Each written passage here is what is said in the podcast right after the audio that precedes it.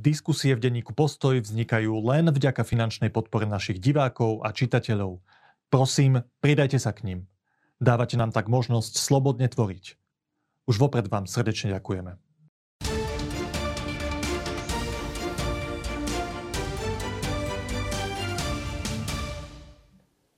Ruská agresia voči Ukrajine trvá už takmer šesťsto dní.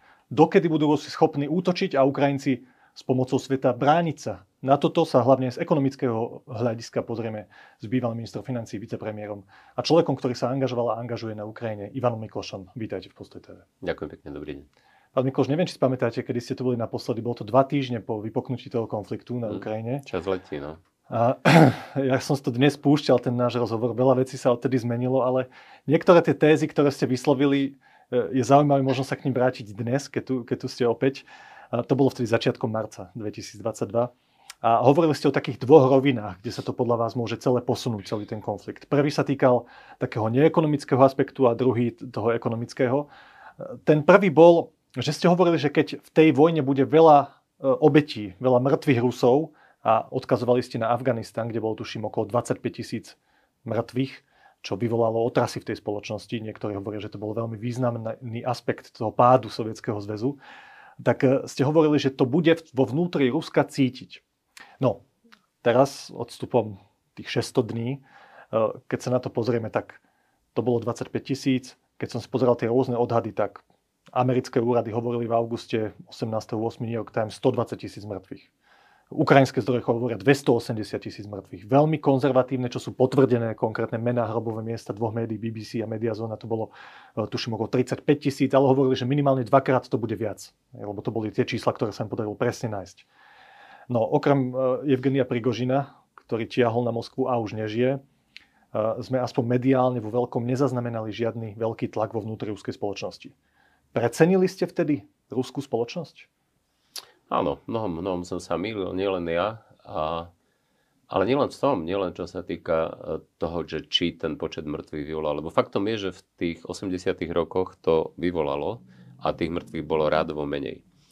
Ale zrejme to bolo proste v inej situácii a bolo to spôsobené nielen tými mŕtvými vo vojne v Afganistane, ale aj inými, inými vecami. Faktom je, že že ten vývoj je iný, ako predpokladala väčšina pozorovateľov a analytikov. Nielen čo sa týka napätia vo vnútri alebo nejakých tlakov na zmenu znútra, ale aj čo sa týka napríklad ekonomického vývoja. Čo sa týka toho, že väčšina pozorovateľov predpokladala, že to povedie k prepadu e, ruskej ekonomiky. V lani malý prepad bol, v tomto roku sa očakáva istý, nie vysoký, ale, ale istý rast dokonca.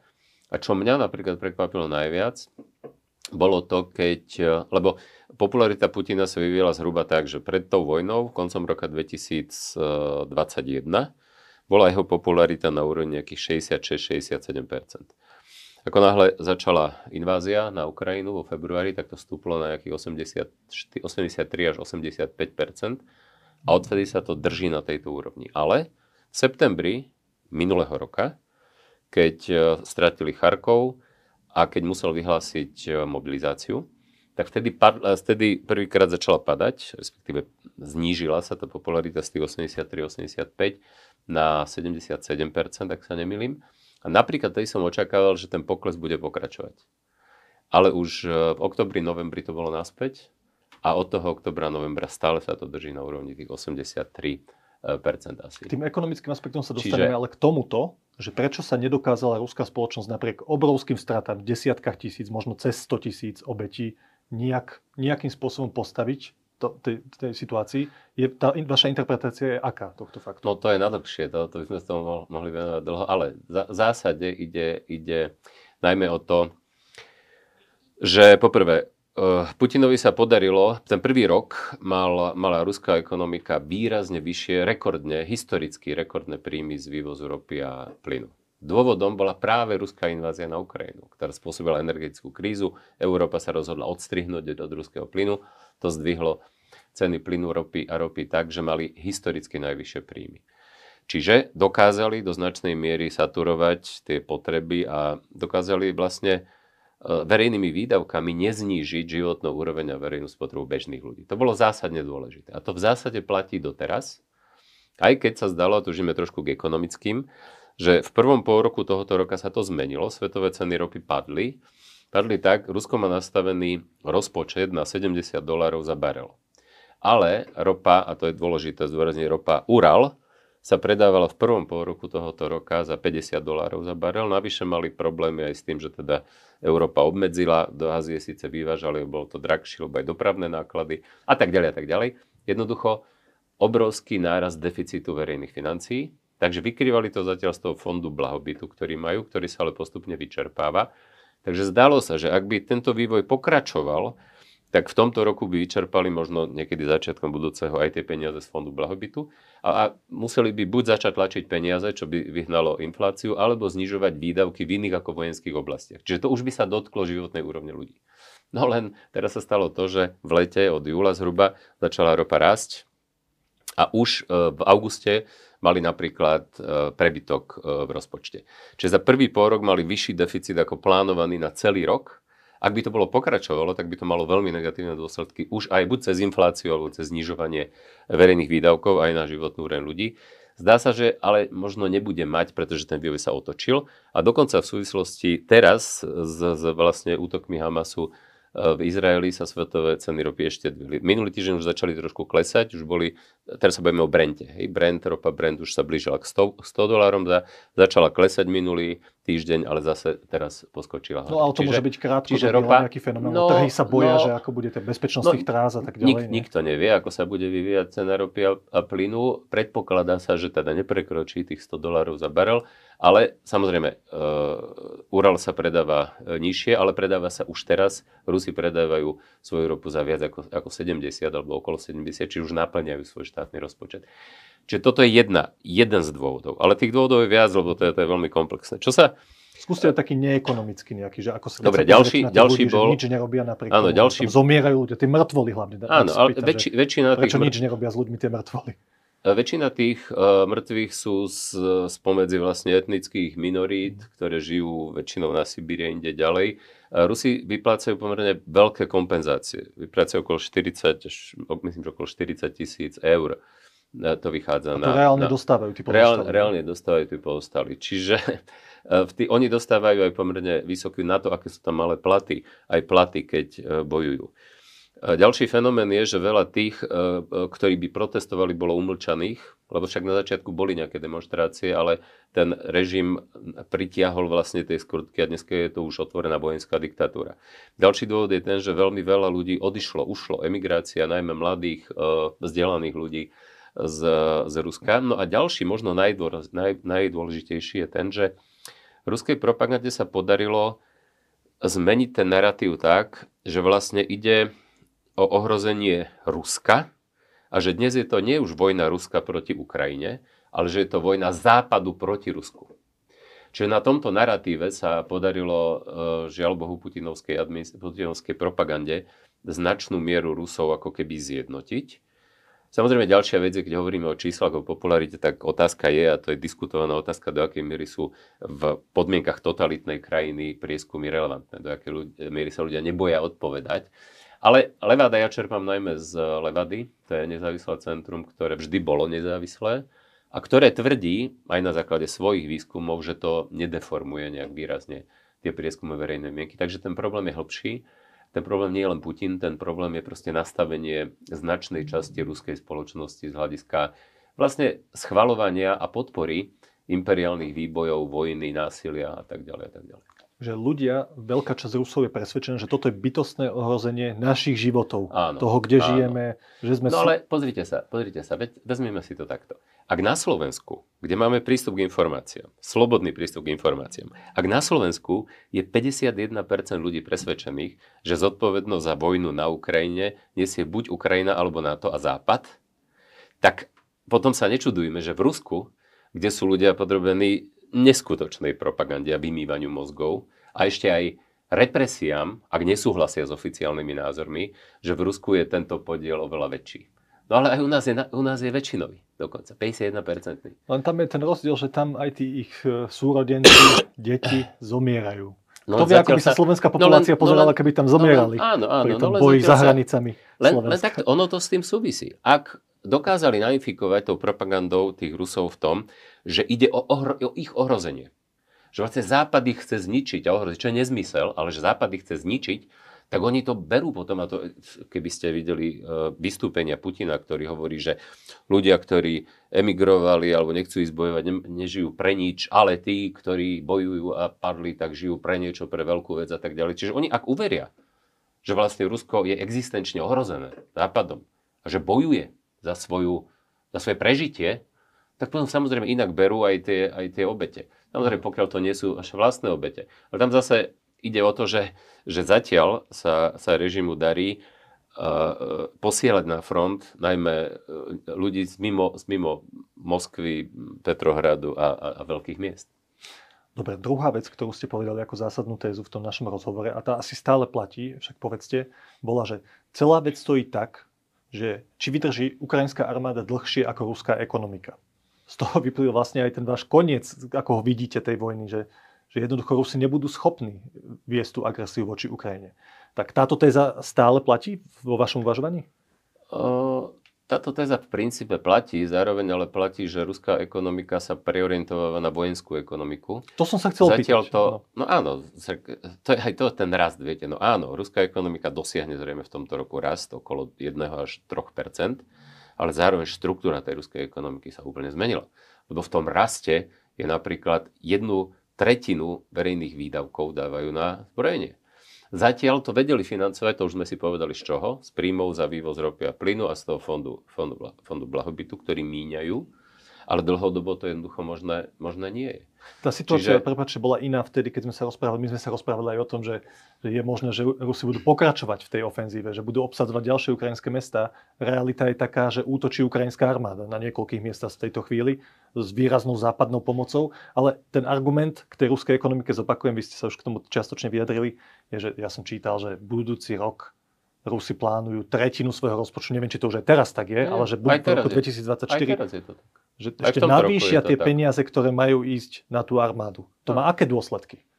No, to má, to má dôsledky také, že keď máte nejaký objem peňazí, samozrejme strašne závisí od toho, koľko máte z toho vývozu ropy a plynu. Lebo ruský rozpočet je z polovice postavený na vývoze ropy a plynu. Hej. E, navyše, sankcie a podobné veci sa neprejavujú okamžite. Tie dôsledky prídu značným oneskorením. Čiže prejaví sa to tak, že jednoducho na iné máte menej. Ale keď nechcú znižovať, ja neviem, sociálne dávky, platy vo verejnom sektore a tak ďalej, no tak znižujú na, na investície napríklad. Hej. Zníženie peňazí na investície sa neprejaví hneď, ale prejaví sa v strednodobom, dlhodobom horizonte, ešte väčším zaostávaním. Čiže do značenej miery ide ako keby žmýkanie a život z podstaty a na úkor budúcnosti, aby sa to teraz prefinancovalo. Ten problém je ale, ja by som postavil dnes možno inak. Postavil by som ho takto. Že kedy sa tá vojna môže skončiť a ako sa môže skončiť. Prvá vec, ktorú si podľa mňa treba uvedomiť, je tá, že ani Rusko, ani Ukrajina dnes už nemôžu veľmi urobiť viac, ako robia. Hej? Však oni nasadili všetko, čo mohli a mali. Áno, Rusko by mohlo ešte spustiť mobilizáciu väčšiu, aj Ukrajina by mohla ešte, ešte viac ľudí poslať, ale v zásade robia, čo môžu. Jediný faktor, ktorý to môže zmeniť, je pomoc. A teraz hovorím najmä o vojenskej pomoci. Vojenská pomoc Západu. Tá vojenská pomoc Západu na jednej strane je síce bezprecedentná, na druhej strane je nedostatočná. Z hľadiska aj toho, čo Západ dáva, aj ako rýchlo to dáva. Dáva to príliš pomaly a preto dnes sa, sa čudovať, alebo dokonca vyčítať Ukrajine zo strany niektorých západných pozorovateľov, že ofenzíva nie je zatiaľ veľmi úspešná, je veľmi pokrytecké a až, až choré, pretože ako môže byť, keď nemajú k dispozícii bojové lietadlá stíhačky, keď majú obmedzený dostrel tých raketových systémov a keď nemajú dosť munície. Čiže problém, problém je v tom, že tá ofenzíva nemôže, by mohla byť úspešná, lebo prevaha západných zbraní nad ruskými, to ten vývoj za ten rok a pol ukázal, je obrovská. To sú proste iné dva svety. Zároveň e, rozdiel v morálke je obrovský. Tí Ukrajinci vedia, prečo a za čo bojujú. Zároveň aj kvalita toho riadenia vojenského je, je na strane Ukrajiny. Len problém je, že Rusi mali dosť času, aj preto, že tá pomoc prišla pomaly, mali dosť času zakopať sa, zamínovať sa a jednoducho tá vojna uviazla dnes v takom zmrznutom konflikte. A problém, je zásadný problém je v tom, že tá vojna nemôže skončiť. Niektor, to nie je futbalový zápas. Niektorí analytici hovoria, no tak dobre, Rusi už nemôžu splniť to, čo mali cieľ za tri dní celú Ukrajinu a tak ďalej. Už asi nezískajú ani viac, ako majú. Ale Ukrajinci tiež ich nevytlačia. No tak nech je nejaká dohoda. Čiže nejaká, ako keby, ako vo futbale, tak bude remíza. Lenže v tejto vojne nemôže existovať remíza. Pretože remíza, čiže nejaký zmrznutý konflikt, alebo aj uzavretie vojny kompromisom s Ruskom, že dobre, tak im odovzdajme Krym, alebo im dajme časť Donbasu, a to je prehrou Ukrajiny. To nie je remíza. Pretože už to, že Putin síce chcel získať celú krajinu za tri dní, ale čo on hlavne chce, znemožniť Ukrajine, aby bola úspešná. Čiže znemožniť Ukrajine, aby sa integrovala do EÚ, aby sa stala členom NATO a aby ekonomicky sa rozvíjala a ľuďom sa žije lepšie. Pretože to by bol príklad pre... To by bola vlastne jeho koniec, pretože by Rusi videli, že sa to dá aj inak. A akákoľvek, akýkoľvek zlý kompromis v tomto zmysle by toto znemožnil. By toto znemožnil. Ale zároveň platí, že aby... Čiže skutočným jediným riešením alebo výhra Ukrajiny je taká, ako ju zadefinoval Zelenský v tom svojom mierovom pláne. Čiže obnova územnej celistvosti Ukrajiny v pôvodných hraniciach z roku deväťdesiatjeden alebo spred roku dvetisícštrnásť, vrátanie Krymu a, a Donbasu. A samozrejme aj bezpečnostné, bezpečnostné záruky, čiže napríklad členstvo v NATO alebo iné podobne silné bezpečnostné záruky. Lebo ak, ak toto nenastane, tak problém je, že to vyvolá takú nestabilitu na Ukrajine vnútornú, ktorá znemožní, lebo oni nebudú nikdy môcť akceptovať. Oni ak aj budú dotlačení k tomu, ako minské rokovania sú dobrým príkladom. A ak budú dotlačení k tomu, že zapojíte, no tak dobre, takže vám nebudeme pomáhať, tak samozrejme, že oni už nevybojujú viac. Takže boli by dotlačení do nejakého zlého kompromisu. Ale dotlačenie do zlého kompromisu znamená obrovskú nestabilitu na Ukrajine. Keď sa pozeráte aj na to, ako sa vyvíja situácia na západe, z hľadiska ochoty dodávať zbrane, pomáhať tej Ukrajine aj ekonomicky, ale hlavne vojenský, tak tento scenár, ten najhorší, ktorý ste načrtli, že Západ tým, že nebude pomáhať Ukrajine dostatočne, ich dotlačí do zlého kompromisu, ktorý vyvolá nestabilitu, ten scenár je podľa vás ako realistický v tejto chvíli? V tejto chvíli nie je realistický, aj pretože aj keby to Západ... Takto Západ deklaroval, opakovane deklaruje, že budú pomáhať, kým bude treba. A že ak bude, ak dôjde k nejakým rokovaniam, tak len na základe podmienok, ktoré si stanovia Ukrajinci. To stále trvá, áno. To, trv, to tvrdia. Len problém je, že je rozpor medzi týmto tvrdením, nejakou všeobecnou deklaráciou a mierou a rýchlosťou, v akej sú schopní pomáhať, tá Západ, akých je schopný pomáhať Ukrajine. Teraz pretože, pretože teraz narážam najmä na veľmi konkrétne. Taurus, teraz narážam na všetko. Narážam na to, že tanky nakoniec išli, ale trvalo to strašne dlho. Narážam na to, že stíhačky už bolo rozhodnuté, že prídu, ale kým prídu, kým sa preškolia piloti a tak ďalej. Dole, dolety tých raketových systémov sa Briti už dodali, Storm Shadow, ktoré sú veľmi účinné, ale je obmedzovaný dolet, ja neviem, deväťdesiat alebo koľko, koľko kilometrov tých, týchto rakiet. Čiže na toto narážam.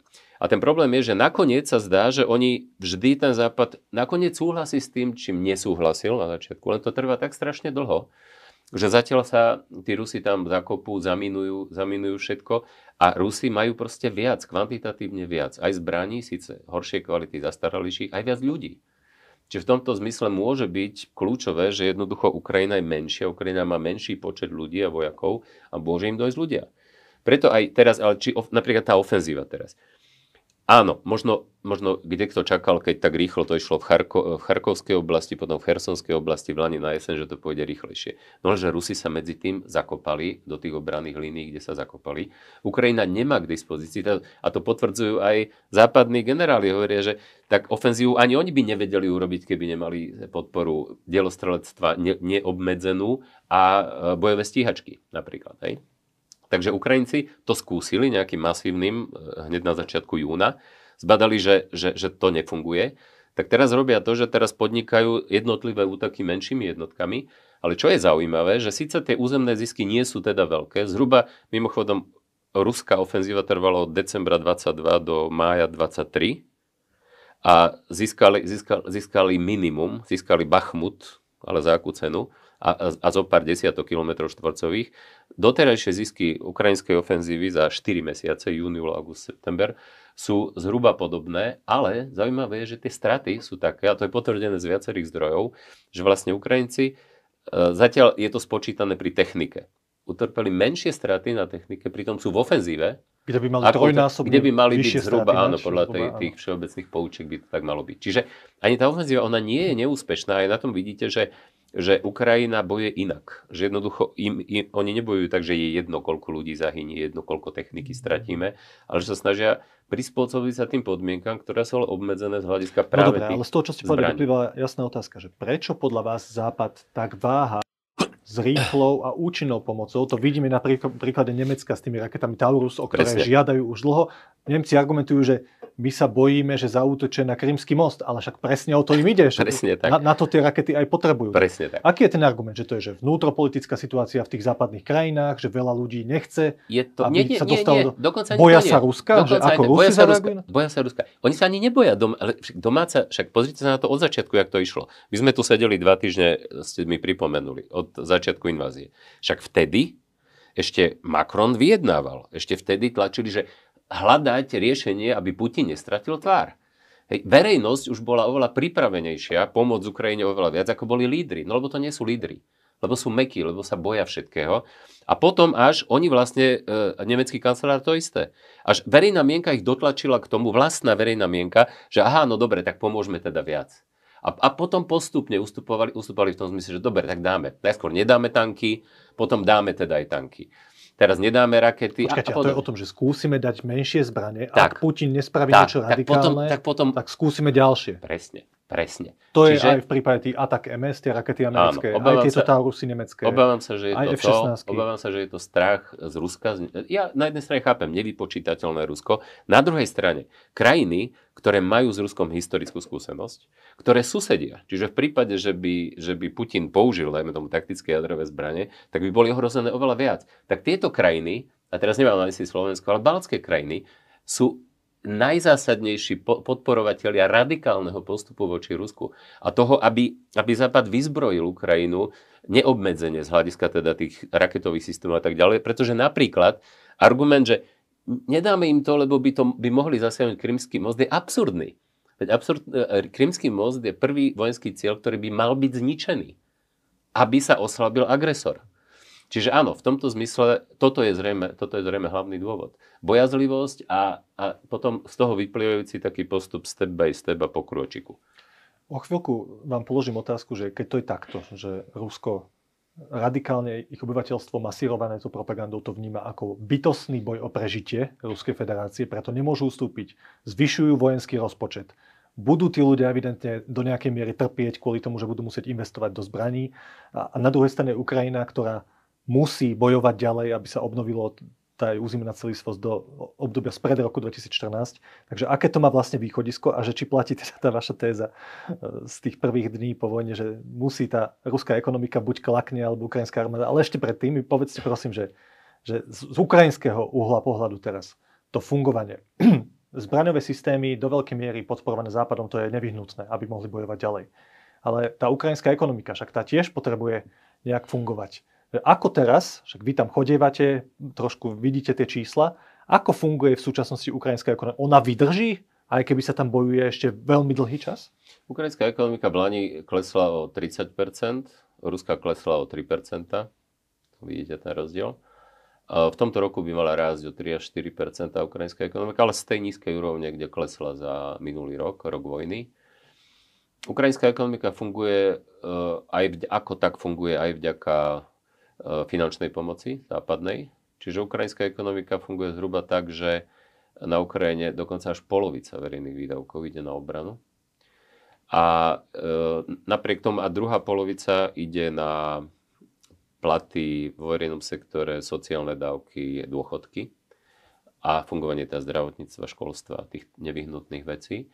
Ale samozrejme s tým, že je to, že, že ten Ten, že len zhruba tretinu tých zdrojov vedia vybrať. Zhruba dve tretiny sú vlastne z finančnej zahraničnej pomoci, ktorá má formu buď grantov alebo pôžičiek, ktoré sú dlhodobé nízko úročené a ktoré v budúcnosti sa môžu tiež prekvalifikovať na, na granty. Akú to má perspektívu takéto fungovanie tej ekonomiky? No veď to Ak je, sa ešte to bude dlho bojovať. To je presne to, že keď bude vojna trvať, tak to nemôže veľmi fungovať inak. Ale to je presne to, že nakoniec aj tá pomoc zo strany Západu bude musieť byť oveľa väčšia, pretože tá vojna bude trvať oveľa dlhšie a bude trvať dlhšie preto, že vlastne pomáhajú pomalšie a v menšej miere, ako by mohli vojensky. Lebo vojenská pomoc je kľúčová.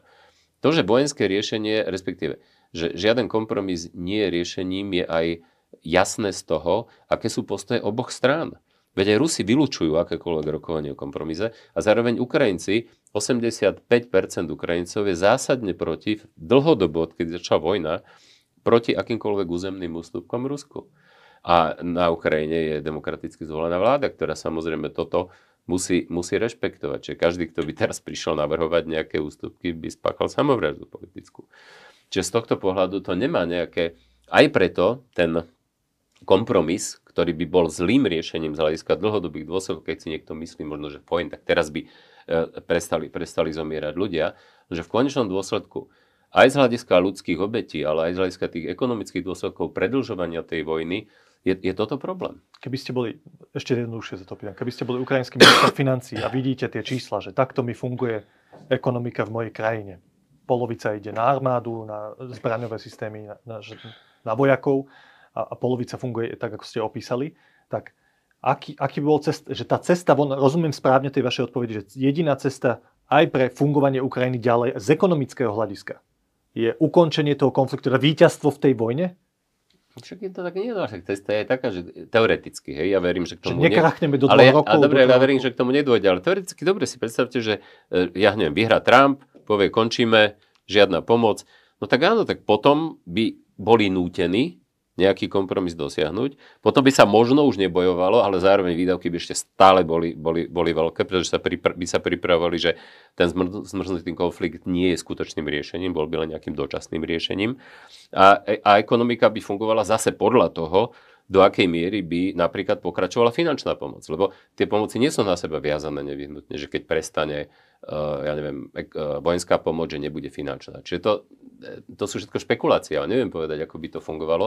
Viem, ako to funguje teraz a viem, že, že, že, ne, že remíza nie je riešením a ak by bola nanútená tá remíza, tak by bola dočasným riešením, ktoré ale v konečnom dôsledku by malo oveľa väčšie náklady, ako keď sa sústredíme teraz na to, aby sa to naozaj vyriešilo. A ešte no raz a... ten váš argument, že prečo by to bolo do toho dočasné riešenie zlé, lebo Rusi by znova uh, neviem, vystreľovali rakety na Ukrajinu, no nie, vyrobili tak... by nový, nový arzenál tých raket, ktoré tak už to, veľa minuli. No, takto, tak prvý argument je úplne jasný. No tak, ak by sa aj Rusko na niečom dohodlo s Ukrajinou, kto verí tomu, že Rusko by dohodu dodržalo? Veď bola Budapeštianská dohoda z roku deväťdesiatštyri, kde sa Ukrajina vzdala jadrových zbraní a Rusko spolu so Spojenými štátmi americkými a Británia boli garantormi, garantormi územnej celistvosti a nezávislosti uh, Ukrajiny. Takže a potom ofenzia, z garantora sa stal ruské... agresor. Čiže áno, každý, ka, každý si je istý, že ak by aj Rusko sa na niečom dohodlo, nie je žiadna istota, dokonca je veľ, veľmi nepravdepodobné, že by tú dohodu neporušili hneď ako by si to vyhodnotili tak, že je to pre nich výhodné. Čiže bolo by to celkom len dočasné. Rusko by využilo zrejme ten čas, aby sa pozviechalo, aby sa dozbrojilo, aby navyrábalo ešte viac munície a tak ďalej a tak ďalej. Čiže to, to, to riešenie, žiaľ Bohu, dobre v tomto zmysle nemá. Opýtam sa ešte raz asi tú istú otázku, čo už viacka uznal, že dokedy Ukrajina vydrží ekonomického hľadiska byť v tejto vojne? Keď to no, úplne dokedy, zjednoduš, dokedy do... Západ bude pomáhať no, vojensky a ekonomicky? To no, je tá odpoveď. No, no nie.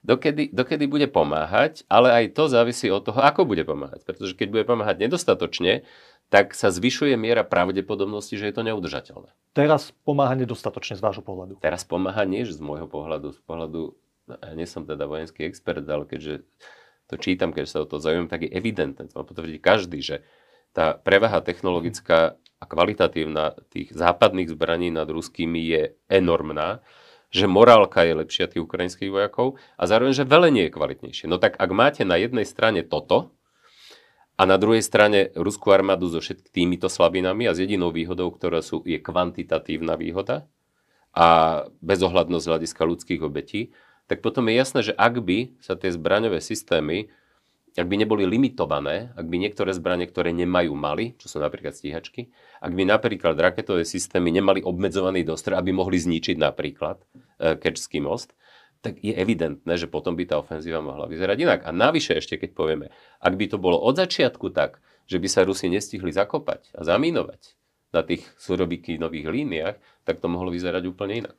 Ale teraz sa pýtam aj na tú druhú stránku, na tú ekonomickú pomoc, na finančnú pomoc, ktorú dáva Západ Ukrajine.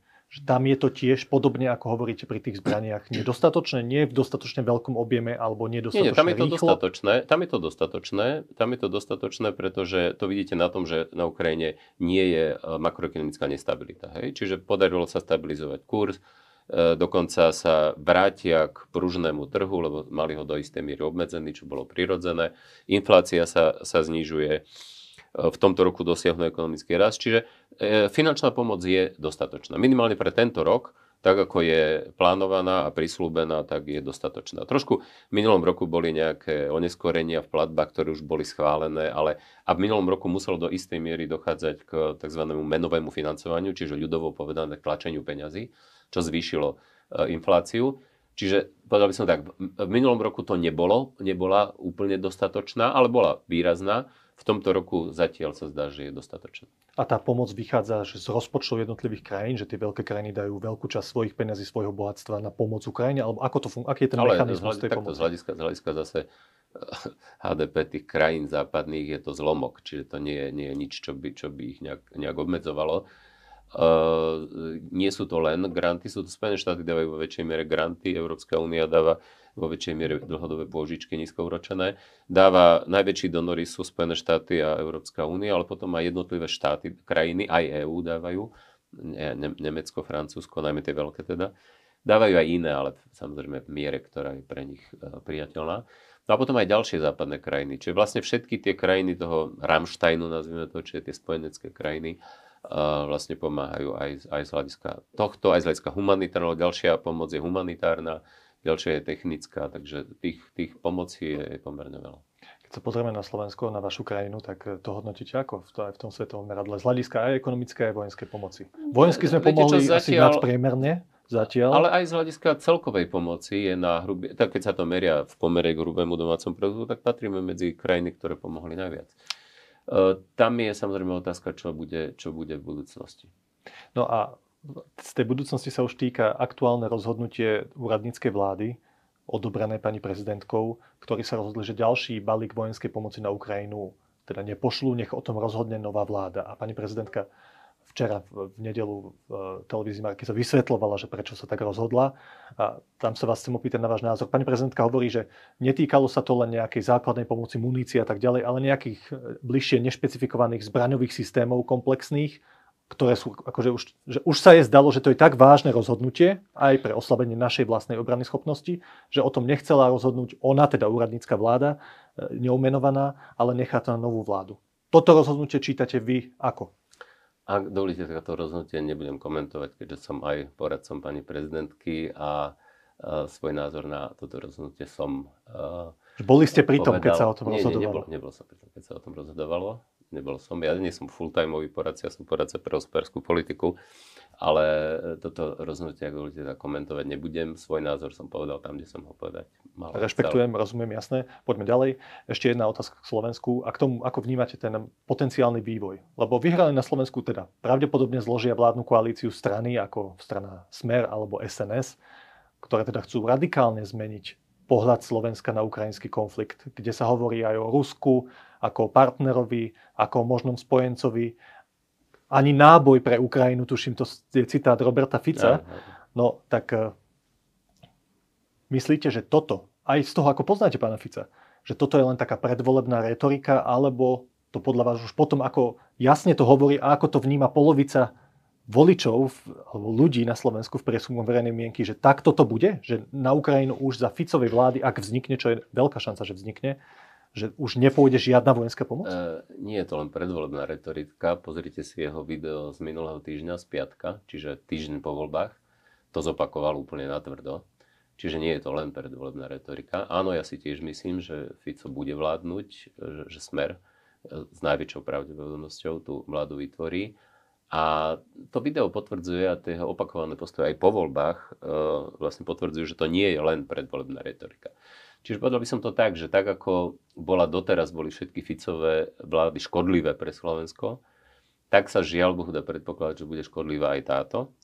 a špeciálne škodlivé pre Slovensko bude, bude toto. Táto politika voči Ukrajine a voči Rusku, vice versa, sa v konečnom dôsledku, viete, ona medzi nami, tá naša pomoc bola jedna z najväčších v prepočte na há dé pé, ale keďže sme tak malinká krajina, tak z hľadiska celkového balíka tej pomoci, poviem to tak, že ak sa zastaví vojenská pomoc Slovenska a Ukrajine, tak v tej vojne to nezohrá žiadnu rozhodujúcu úlohu. Ale dôsledkom bude, že to poškodí Slovensko o mnoho, o mnoho viac, pretože z hľadiska obnovy a modernizácie Ukrajiny budú obrovské príležitosti. Obrovské príležitosti, ktoré sa budú dať využiť aj podľa toho a v tej miere, v akej sa jednotlivé krajiny správali počas tej vojny, v akej pomáhali napríklad Ukrajine. Skúste Čiže... to povedať prakticky, že teraz, keď skončí vojna na Ukrajine a bude tam možnosť pre západné firmy rozvíjať tú krajinu, ale aj svoj biznis samozrejme, tak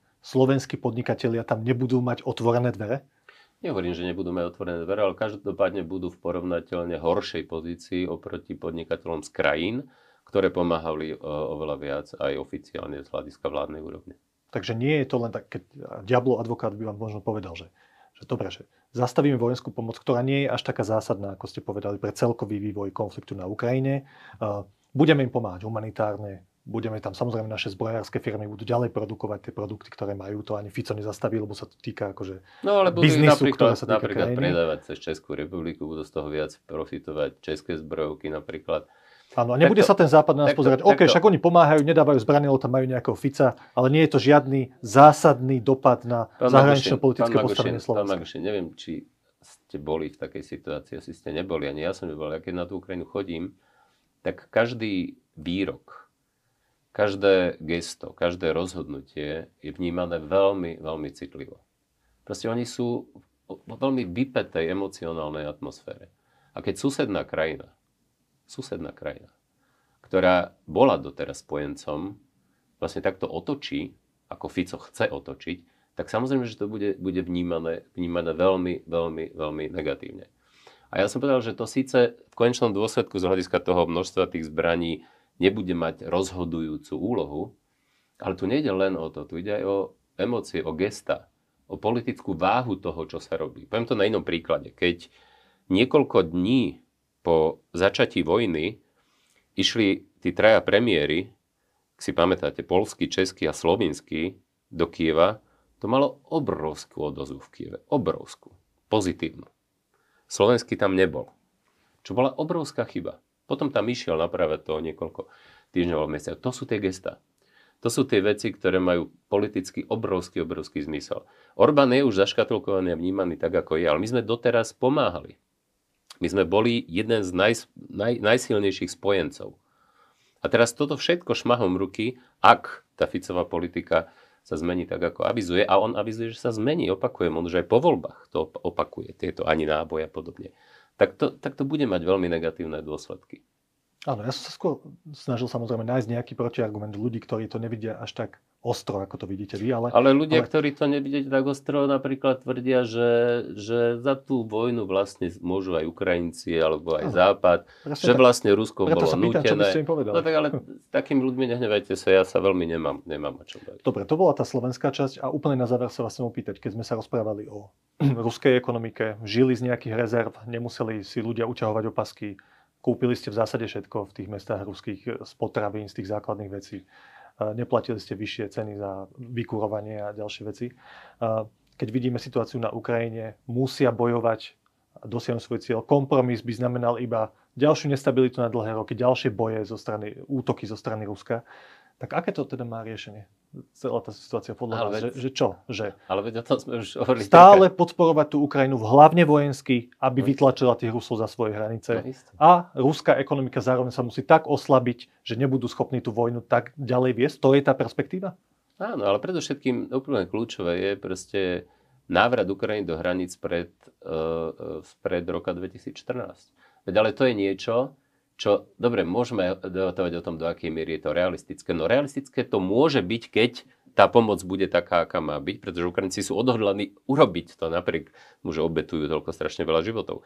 A bavíme sa o stave, ktorý je aj na základe rezolúcie valného zhromaždenia ó es en schválené, ja neviem koľkými, stopäťdesiatimi či stošesťdesiatimi krajinami, kde žiada rezolúcia valného zhromaždenia O S N o toto. Toto v žiadnom prípade nespochybňujem, ja len hovorím, no, že keď to aj Ukrajinci spravia... osemdesiatšesť percent Ukrajincov. Zároveň, čiže ako čo iné? Čo iné keď to aj Ukrajinci spravia, vytlačia Rusov zo no. svojho územia za pomoci Západu, keď už konečne tá pomoc bude včasná a dostatočná, tak potom...